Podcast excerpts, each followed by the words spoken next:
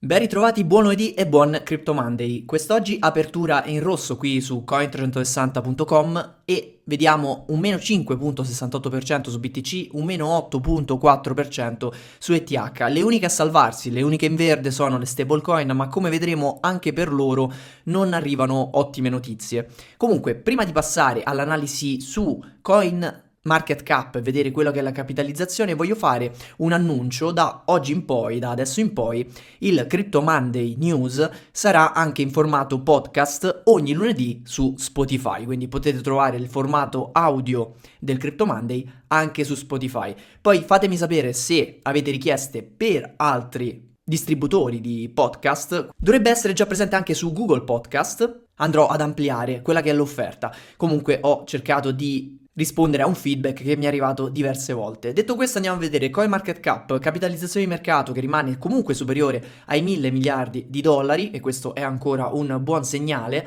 Poi vedremo quello che succederà soprattutto questa settimana, perché questa è la settimana in cui arriveranno i dati sul CPI relativi al mese di gennaio, quindi per capire quello che sta succedendo a livello di inflazione. È tutto lì che gira il discorso. Dobbiamo però osservare quello che sta succedendo a livello di analisi tecnica, perché ci sono un paio di incroci di medie interessanti, uno bullish e uno bearish, e cercheremo di capire, tra l'altro c'è un inedito, e poi vedremo quello che sta succedendo a livello di fondamentali, perché su tanti protocolli stanno arrivando delle novità. Se dovessimo dare uno sguardo a quella che è stata la settimana precedente, avremmo comunque in generale un mercato a ribasso, nonostante ci sono stati poi dei rialzi su alcune monete e in particolare quelle legate al trend e all'euforia che si è creata attorno all'intelligenza artificiale. Infatti abbiamo alcune monete che hanno avuto delle percentuali davvero importanti nell'ultima settimana, tra cui The Graph, che è una di quelle monete che avevo nominato un paio di settimane fa. Adesso vediamo un rialzo del 15%, ma addirittura c'è stato un rialzo che è arrivato fino al più 120% nell'ultimo periodo,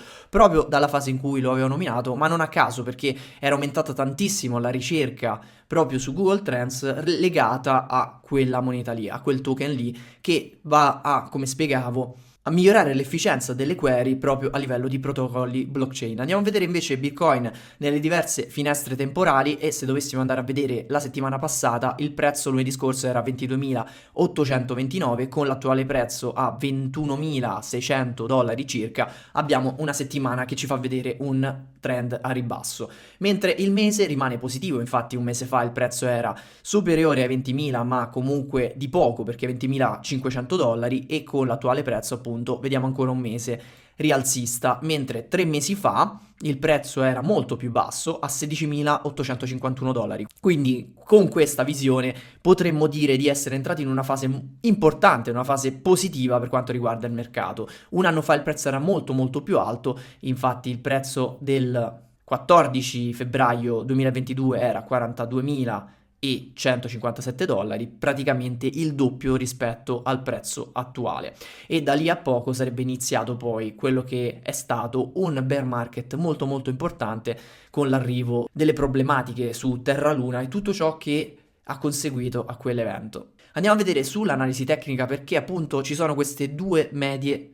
incroci di medie da osservare. Il primo è quello di cui abbiamo parlato anche nelle settimane precedenti, e in particolare in quella precedente, con il Golden Cross sulla media mobile a 50 giorni e quella a 200 giorni. Infatti sono su un grafico Bitcoin dollaro su Coinbase con candele giornaliere, ogni candela rappresenta appunto un giorno, e qui andiamo a vedere quello che è successo. Praticamente il prezzo non ce l'ha fatta a tenere quello che era una soglia comunque psicologica di 23.000 dollari, è sceso più in basso e in questo momento è attorno ai 21.600 dollari. Sta provando a rimanere sopra questa soglia, o comunque sopra i 21.500 dollari. Come detto, non andrò a disegnare ulteriori supporti o resistenze in questa zona, perché a mio modo di vedere vado a rimuovere anche questa come livello. A mio modo di vedere la fascia da osservare, da quando è stata superata, da quando abbiamo avuto il primo segnale, ossia quello del prezzo che andava sopra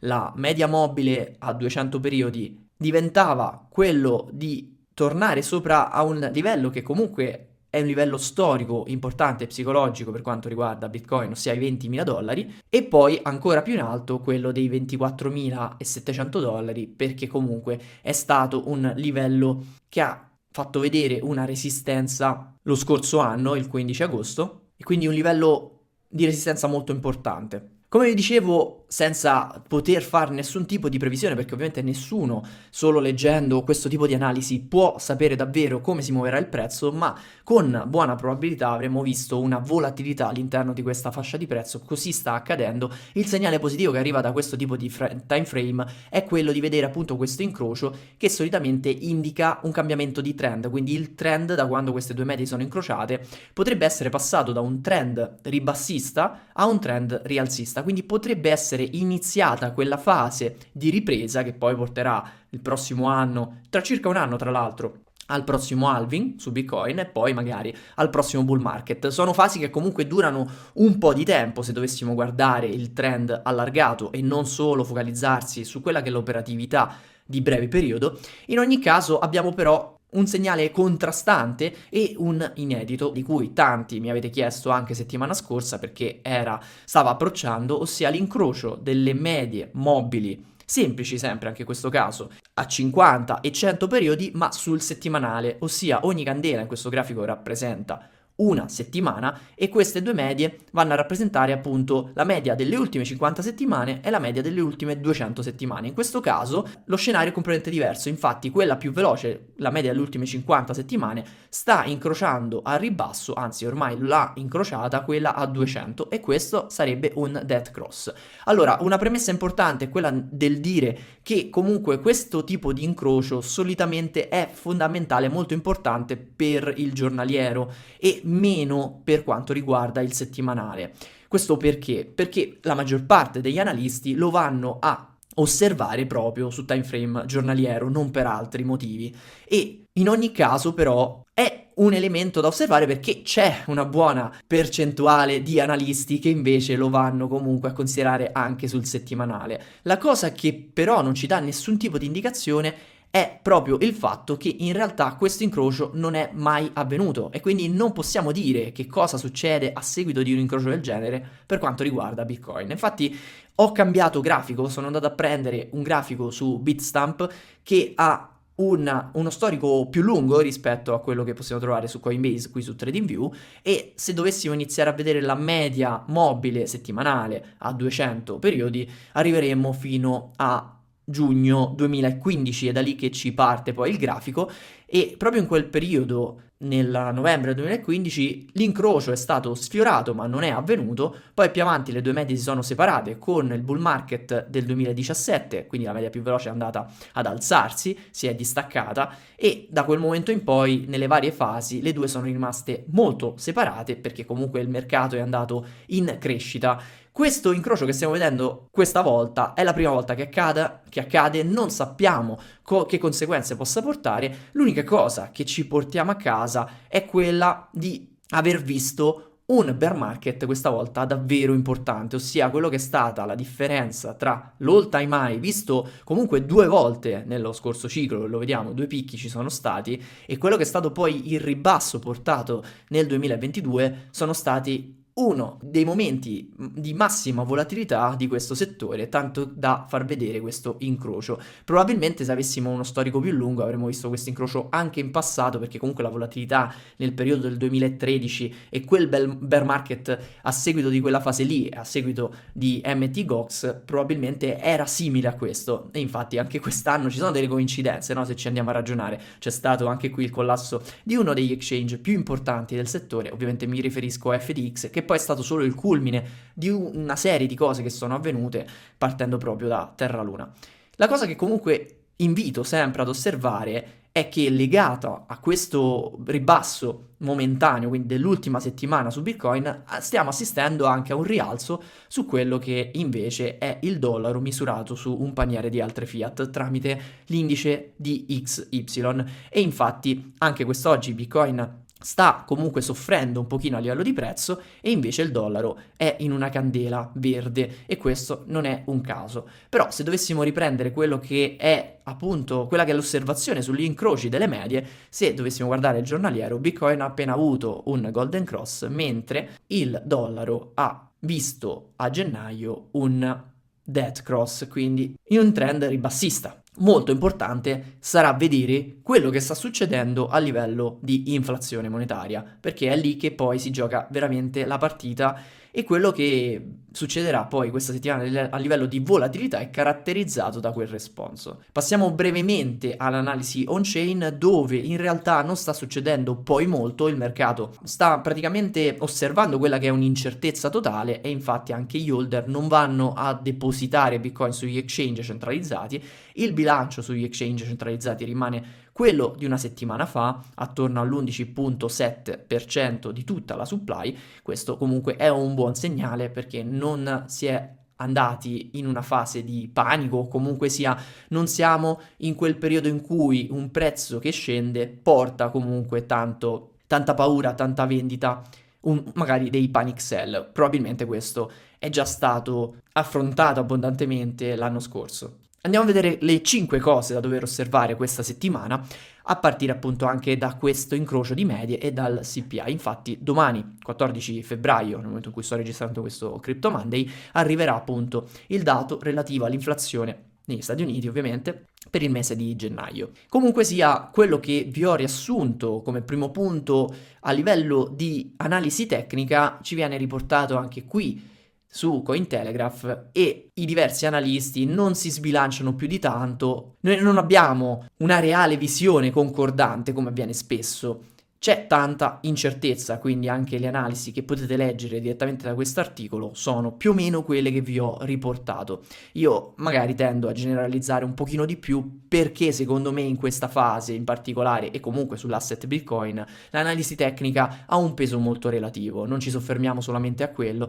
perché poi quello che succede a livello di whales e a livello di politica monetaria sul dollaro sono molto più influenti su il medio e lungo periodo, quello che probabilmente ci interessa di più. Il 14 febbraio arriva il dato sul CPI, c'è molta incertezza, si attende questo dato, e attenzione, perché non è detto che il dato sia per forza positivo, ossia ci si aspetta comunque un calo dal punto di vista dell'inflazione, dati sull'inflazione, ma se non dovesse essere così potremmo vedere anche un dump ulteriore sul mercato, quindi un calo ulteriore sul mercato. Questo è l'avvertimento che ci viene dato qui sull'articolo. Qui abbiamo graficamente la visione di quello che è successo appunto sull'inflazione, sul dollaro dal punto di vista di Consumer Price Index, con un picco toccato vicino al 10% di inflazione, e da un po' di tempo a questa parte un ribasso con una direzione che tende verso il 5-6% di inflazione annuale, misurata su determinate categorie, e tra l'altro queste categorie potrebbero essere discusse nuovamente a marzo di quest'anno, perché all'interno di queste categorie, l'ho detto più volte, ad esempio non risultano l'immobiliare e l'azionario, difficilmente verranno prese in considerazione, ma per noi capiamo che è paradossale di come due importanti categorie che comunque hanno preso una leva importante a livello di prezzi proprio dell'inflazione non siano misurate in questo indice. Ci fa ragionare un bel po', ci dovrebbe far ragionare un bel po'. Anche Cointelegraph dedica parte dell'articolo a questo dead cross mai visto sul settimanale e di quello che poi effettivamente non possiamo prevedere a seguito di questo incrocio, perché sì, ovviamente è un indicatore negativo, questo non ci piove, ma soprattutto, come dicevo prima, l'unica indicazione che possiamo avere è quella di aver avuto un bear market davvero impegnativo, davvero pesante. E qui invece possiamo vedere come anche le medie mobili esponenziali stiano avendo degli incroci interessanti, dove la media mobile a 52 settimane, ossia quella annuale, ecco, breve parentesi, questo tipo di grafico secondo me ha più senso, perché se dovessimo andare a osservare il settimanale, ecco che la media mobile a 52 settimane ha un senso, perché è un anno, come quella a 104 settimane dove è 2 anni, e 156, ossia quella a 3 anni, e qui le vediamo graficamente in rosso, rispettivamente rosso, verde e blu. Quella a un anno sta incrociando sia la media esponenziale a 2 anni sia quella a 3 anni. Ecco, questo è comunque un indicatore di trend bearish sul settimanale, probabilmente più importante rispetto a quello che abbiamo visto come incrocio delle medie a 50 e 200, che invece, come dicevo, è più osservato nel giornaliero. In ogni caso questo ribasso che abbiamo visto ha coinvolto molte balene, questo lo possiamo vedere da alcuni dati on-chain,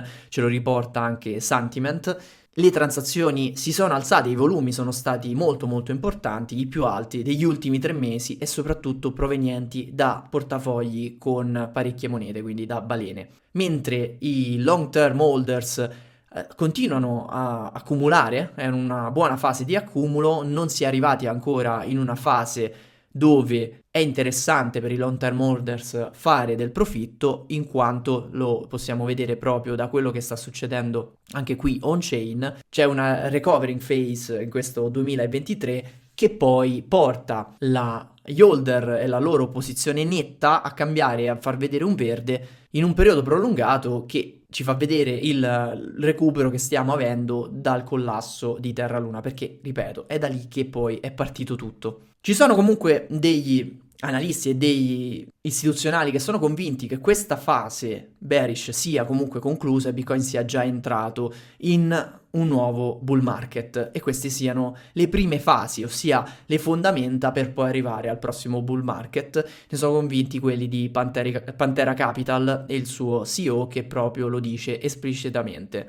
ossia crede che gli asset cripto legati alla blockchain hanno già visto il loro bottom, i loro minimi, e adesso siamo in una fase di ricostruzione che ci porterà al prossimo bull market. Anche tutte le varie giurisdizioni e regolamentazioni si stanno preparando a questa prossima fase. Prendiamo tutte queste notizie con le pinze, perché poi ognuno può dire la sua opinione, quello che poi va osservato è tutto quello che accade a 360 gradi e vanno messe insieme tutte le informazioni. Qui stiamo ancora vivendo un momento di alta incertezza a livello appunto di politica monetaria, inflazione, e c'è ancora una guerra in corso, quindi dobbiamo anche capire i risvolti anche a livello di costi della vita e ad esempio costi energetici e tutto quello che quella situazione può portare. Le situazioni a livello di regolamentazione si stanno inasprendo, come era prevedibile a seguito del caso FTX, e la Securities and Exchange Commission sta iniziando a preparare il terreno, questa è una mia opinione, questa è una mia aggiunta, a quello che poi sarà l'arrivo delle central bank digital currencies. Infatti si stanno andando a controllare determinate situazioni e classificare determinati asset come security non registrate, però in particolare si stanno prendendo di mira quelle che sono le stablecoin, non solo perché c'è anche il discorso staking di cui parlerò tra un attimo, ma comunque sia la notizia di oggi è quella che il Dipartimento di New York legato alle regolamentazioni ha ordinato a Paxos di bloccare l'emissione di BUSD. Infatti la stablecoin di Binance è emessa da Paxos, che non emette solo BUSD ma anche la sua stablecoin legata al dollaro. Quindi il Dipartimento di New York dei servizi finanziari obbliga Paxos Trust a fermare l'issuance di Binance USD. Questa è una notizia abbastanza rilevante. Questo avviene a seguito del blocco da parte della dichiarazione da parte della Securities Exchange Commission per quanto riguarda lo staking, i servizi di staking su exchange centralizzati, come è successo ad esempio su Kraken, perché anche lì si è andata a classificare quell'operatività come un'operatività che riguarda delle security. Poi qui attenzione, il termine security è un termine abbastanza vago al momento e più che altro la difficoltà nell'andare a inquadrare questa tipologia di regolamentazione, questa tipologia di asset,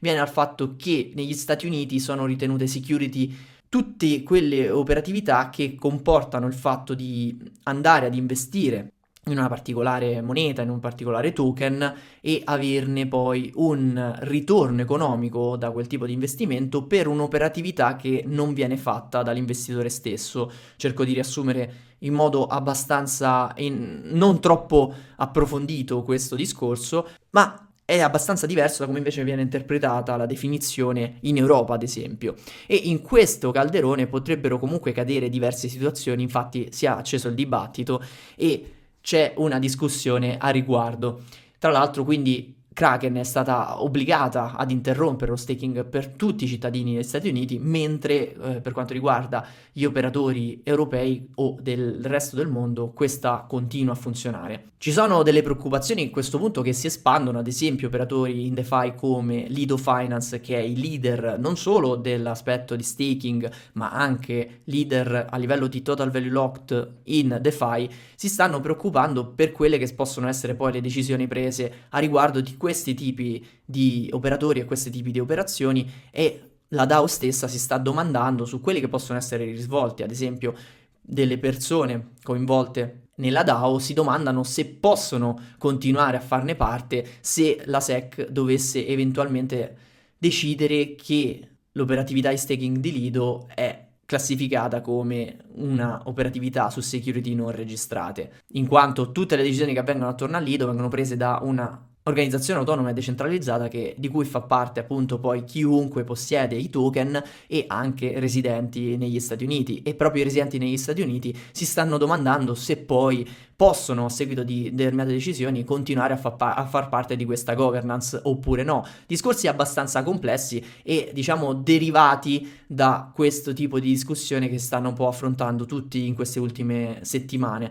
Tra l'altro, proprio a seguito di questo vi parlerò anche dell'arrivo della testnet per quanto riguarda i prelievi dallo staking. Prima ancora c'è anche la dichiarazione di Joe Lubin, cofondatore di Ethereum e fondatore di Consensus, che ci dice che è altamente improbabile che Ethereum o Ether possa essere classificato come una security. Secondo Joe Lubin è probabile quanto, e avrebbe lo stesso impatto, come se Uber venisse classificato come un servizio illegale. Questo sempre negli Stati Uniti. Il discorso appunto è quello che vi stavo cercando di spiegare prima. Per alcuni l'operatività in staking comporta quindi dei ritorni portati da operazioni che vengono fatte da altre persone, però è un'interpretazione abbastanza soggettiva della cosa, e questo è quello che cerca di far capire il co-founder di Ethereum. D'altronde ci ricorda Lubin che in passato c'è stato tanto lavoro anche per far capire che non tutti i token sono delle securities, sono tutti differenti. C'è ancora una fase abbastanza importante in cui anche gli organi di regolamentazione devono avere un'educazione, devono capire per bene come funzionano determinate dinamiche prima di poter classificare. E tra l'altro Ether dovrebbe essere abbastanza decentralizzata e avere talmente casi d'uso da non implicare una classificazione come security. In ogni caso è abbastanza evidente che il focus in questo momento, più che su questa tipologia di asset, è più sulle stablecoin.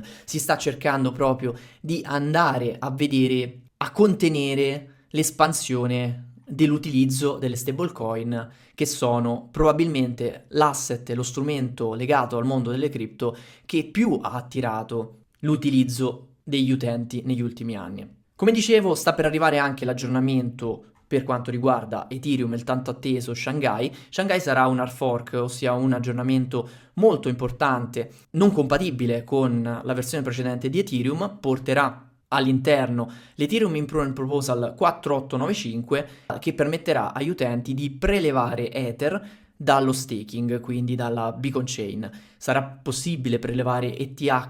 depositati in staking e anche le reward, per consentire un passaggio senza problematiche. A questo aggiornamento è stata rilasciata anche una testnet pubblica chiamata Zeyang, nella quale si può simulare questo tipo di operatività. Ve lo lascio comunque in descrizione: zeyang.etpandaops.io. Si può aggiungere la rete a MetaMask, si può provare con MetaMask, c'è la connessione con la beacon chain di test appunto su questa testnet, e ci sono le faucet per gli Ether su questa rete per provare a depositare e prelevare. Il tutto ci fa capire che la cosa è abbastanza vicina. Stiamo arrivando al momento in cui probabilmente Shanghai arriverà ad essere pubblica e in mainnet. A mio modo di vedere ci sono delle probabilità per cui questo avvenga nel mese di marzo o al massimo nel mese di aprile. Rimanendo in tematica Ethereum, ho due aggiornamenti da darvi. Uno è legato ad Aave, che ha rilasciato la sua versione 3, che rende il tutto più efficiente e dovrebbe consentire anche di avere delle commissioni diminuite proprio grazie all'efficienza della versione 3. Lo nomino in quanto comunque Aave è una degli operatori più importanti della DeFi, ho citato prima Lido, e Aave è una di quelli insieme a Compound e Uniswap che praticamente sta mettendo poi le basi della DeFi, è uno di quelli che ci guideranno verso la prossima esplosione della finanza decentralizzata, che con mio augurio poi magari sarà guidata anche dall'inclusione di asset legati al mondo reale, quindi si comincerà magari a collegare di più quello che è il mondo reale all'esterno del settore con quelli che sono le funzionalità e i miglioramenti e le ottimizzazioni che può portare un sistema tramite smart contract. Parlando di queste funzionalità e di quello che può essere poi anche l'evoluzione del Web3, voglio introdurvi anche Ethermail, di cui non ho mai parlato praticamente qui sul Crypto Monday. Secondo me una soluzione abbastanza interessante che si sta sviluppando sull'ecosistema Ethereum. In passato vi ho parlato di Unstoppable Domains, quindi questi domini NFT con cui si è in grado poi di collegare anche degli address e quindi andare a fornire questi indirizzi invece, questi domini invece di dover ricordare l'indirizzo complicato sia per ricevere pagamenti ma anche per avere un dominio proprio per siti. In questo caso con Ethermail si vuole collegare al proprio indirizzo Ethereum di cui siamo in possesso grazie alla chiave privata un indirizzo email. Una volta collegato MetaMask l'interfaccia appare più o meno così, c'è un inbox, c'è la possibilità di creare un messaggio, quindi un'email, e le email che si ricevono vengono ricevute da indirizzi Ethereum che poi terminano con @ethermail.io e vengono ricevuti sul nostro indirizzo Ethereum di questa tipologia qui. La novità è quella di avere anche degli alias. Questi alias permettono di connettere degli Ethereum Name Service oppure dei domini su Unstoppable Domains a Ethermail e quindi poter ricevere poi le email direttamente su questi alias qui. Quindi ad esempio io sono in possesso di tiziano.crypto con Unstoppable Domains e quindi posso andare a collegare quel dominio lì con il mio indirizzo Ethermail e ricevere le email su tiziano.crypto@ethermail.io e tutto ciò avviene grazie a informazioni che poi vengono collegate, questi indirizzi vengono proprio collegati, vengono posseduti su blockchain e non più su servizi di cui bisogna pagare un hosting. La cosa secondo me a livello di idea è molto molto interessante. Al momento non è possibile mandare email tra un indirizzo di questo tipo e indirizzi email tradizionali, il tutto funziona tra email, Ethermail e email Ethermail, ma il discorso è comunque potenzialmente molto interessante e tra l'altro ci sono anche dei token al momento non listati. In questo momento sono praticamente dei crediti, qui li vediamo in alto, ne ho ricevuti qualcuno per fare le prime operazioni, tra l'altro ancora non sono riuscito io a collegare il mio dominio Unstoppable Domains a Ethermail, ci riproverò, questo perché non so, in questo momento non me lo riconosce, vi sto parlando di una cosa abbastanza nuova, ma in ogni caso è molto interessante sapere che stanno anche predisponendo un airdrop dei token EMC che poi verranno convertiti nei token una volta listati proprio legati a Ethermail. Magari questo airdrop non avrà alcun riscontro, magari non avrà nessun valore, però vi sto parlando comunque di una funzionalità molto interessante. L'idea è quella di essere in qualche modo pagati per ricevere delle email indesiderate. Noi siamo abituati allo spam nelle email dove riceviamo qualsiasi tipo di email, basta che una persona ha il nostro indirizzo e può inviarne. In questo caso per inviare delle email al nostro indirizzo, se noi non vogliamo ricevere determinate email, le persone per inviarle devono pagare dei token e questo secondo me è un filtro molto molto interessante, oltre al fatto di possedere il nostro indirizzo. Vi lascio il link a Ethermail in descrizione, anche perché c'è un referral link e si può appunto partecipare a questa distribuzione che è stata annunciata. Soprattutto lo dico per tutti coloro che hanno degli Unstoppable Domains, perché verranno airdroppati 10 milioni di EMC tra tutti coloro che andranno a collegare Unstoppable Domains e ENS a appunto le proprie email. Passiamo a parlare di Cardano perché sta arrivando un aggiornamento molto importante. Questa settimana su CoinSquare avevamo in mente di fare una live dedicata all'arrivo della stablecoin JED su Cardano, per motivi tecnici è stata rinviata alla prossima settimana, quindi faremo questo approfondimento la settimana prossima, essendo secondo me una tematica molto importante, visto anche che siamo a un anno di distanza da circa da quello che è successo con Terra Luna, perché non ci dimentichiamo che Terra Luna è stato attaccato proprio perché aveva una funzionalità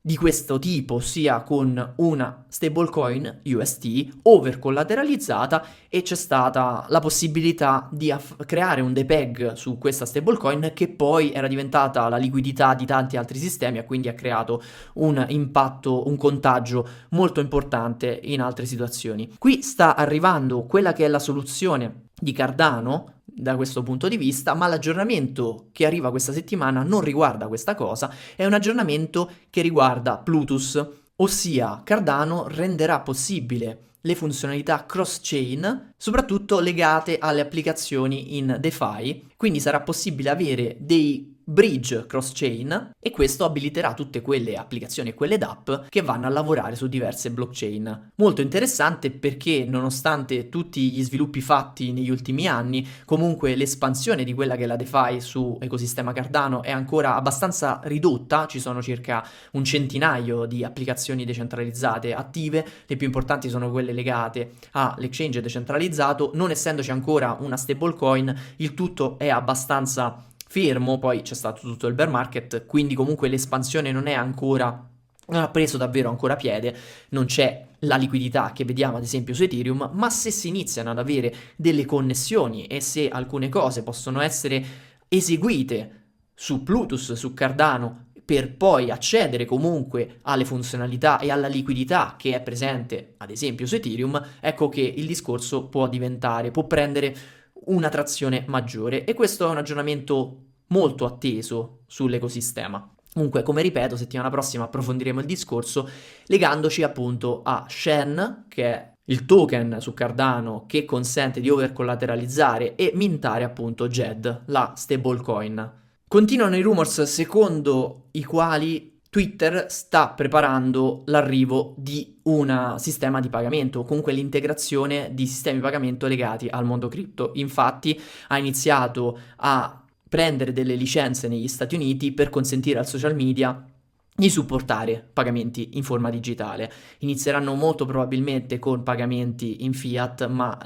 l'obiettivo di Elon Musk e dell'azienda è con ogni probabilità quella di integrare anche pagamenti in cripto, e questo sarà probabilmente un game changer importante per quello che si prepara per essere uno dei social media più importanti al mondo. Lo è sempre stato, ma proprio voler prendere quella che è la visione di un social media completo a 360 gradi con tutte le integrazioni che stanno avvenendo. Tra l'altro è stata anche abilitata da poco in Italia la possibilità di prendere le spunte di riconoscimento di utenza a pagamento, e questo sta dando parecchia trazione al social stesso, anche per combattere tutti quegli account falsi che vediamo in tanti social. Anzi, ne approfitto perché dimentico poi spesso di farlo a voce: attenzione a tutti quegli account che vi scrivono in privato, che può essere su YouTube come commento, che può essere su Instagram, che può essere su Facebook, che hanno la mia stessa foto, il mio stesso nome, e vi scrivono proponendovi, non so, di entrare in un gruppo, di partecipare, che c'è un'occasione, un'offerta. Perché